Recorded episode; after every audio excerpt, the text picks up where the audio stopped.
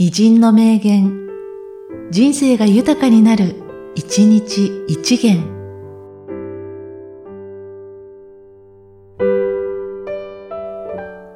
6月30日、アーネスト佐藤。当時の私たちは、一言も英語を知らぬその国の人間を相手にして勉強したのだ。文章の意味を知る方法は、小説家ポーの黄金中の中の暗号文の判読について述べているのとほとんど同様のものであった。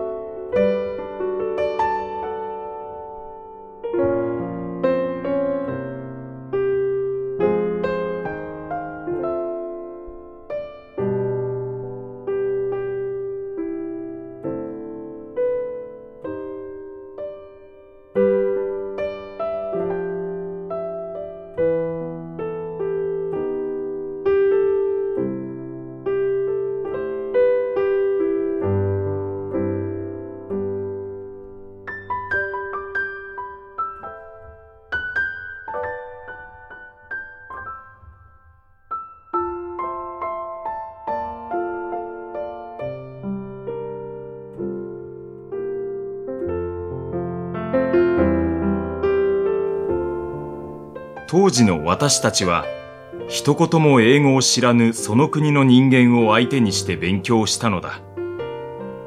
文章の意味を知る方法は、小説家ポーの黄金中の中の暗号文の判読について述べているのとほとんど同様のものであった。